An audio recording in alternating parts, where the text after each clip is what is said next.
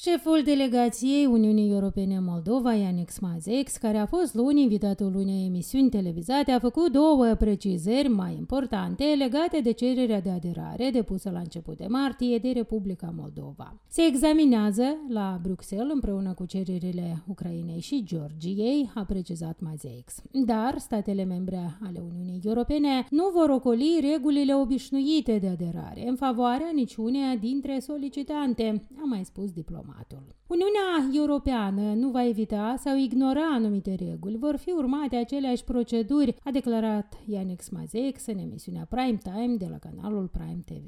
Declarațiile ambasadorului european de la Chișinău vin după ce, pe 28 februarie, la patru zile de la invadarea Ucrainei de către Rusia, Kievul a anunțat că depune cerere de aderare la Uniunea Europeană, iar Georgia a făcut un anunț similar în dimineața de 3 martie, urmată în aceeași seară de cererea Republicii Moldova. La un summit informal de la Versailles de 11 martie, liderii Uniunii Europene au decis să ceară Comisiei Europene să-și prezinte opinia cu privire la cererea cererile de aderare ale Ucrainei, Republicii Moldova și Georgiei. Consiliul a acționat rapid, invitând Comisia la doar o săptămână de la depunerea cererilor să-și prezinte avizele, dar o declarație emisă la acea reuniune a separat cererile adresate de Consiliul Europei Comisiei Europene pentru fiecare din cele trei state. Ucraina, pe de altă parte, ceruse o procedură rapidă pentru cererea ei, iar cererea Chișinăului nu a avut, cu excepția Bucureștiului, alte reacții publice clare de susținere din partea Uniunii Europene.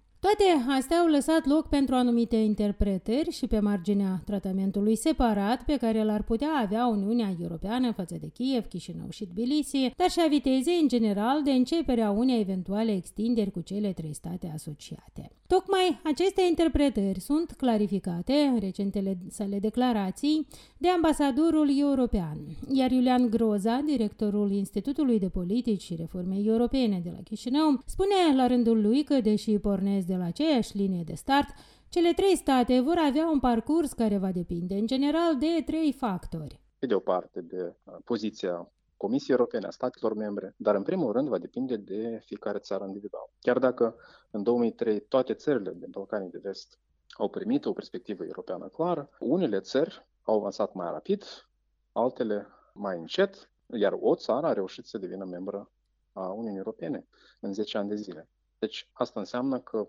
meniul este același pentru toate țările, dar viteza de valorificare acestor oportunități depinde, evident, că în primul rând de uh, țările care aspiră și nu putem exclude, evident, și contextul regional, contextul geopolitic. Ucraina astăzi este expusă la agresiune din partea Rusiei, se află în război. Evident că Ucraina are nevoie de tot sprijinul din partea partenerilor internaționali acum pentru a rezista în fața agresorului și pentru a-și reconstrui țara când acest război se va opri. Republica Moldova, în același timp, nu dispare de pe radarele Uniunii Europene. Și lucrul ăsta le vedem în ultimele săptămâni tot mai evident și mai evident. Ne-a spus Iulian Groza, aflat pe de altă parte la Bruxelles, la o reuniune a Consiliului pentru Afaceri Externe, prezidat de șeful diplomației europene, Joseph Borrell. Ministrul Afacerilor Externe de la Chișinău, Nicu Popescu, a spus că Republica Moldova are nevoie de ajutor pentru a face față valului de refugiați și că aderarea la Uniunea Europeană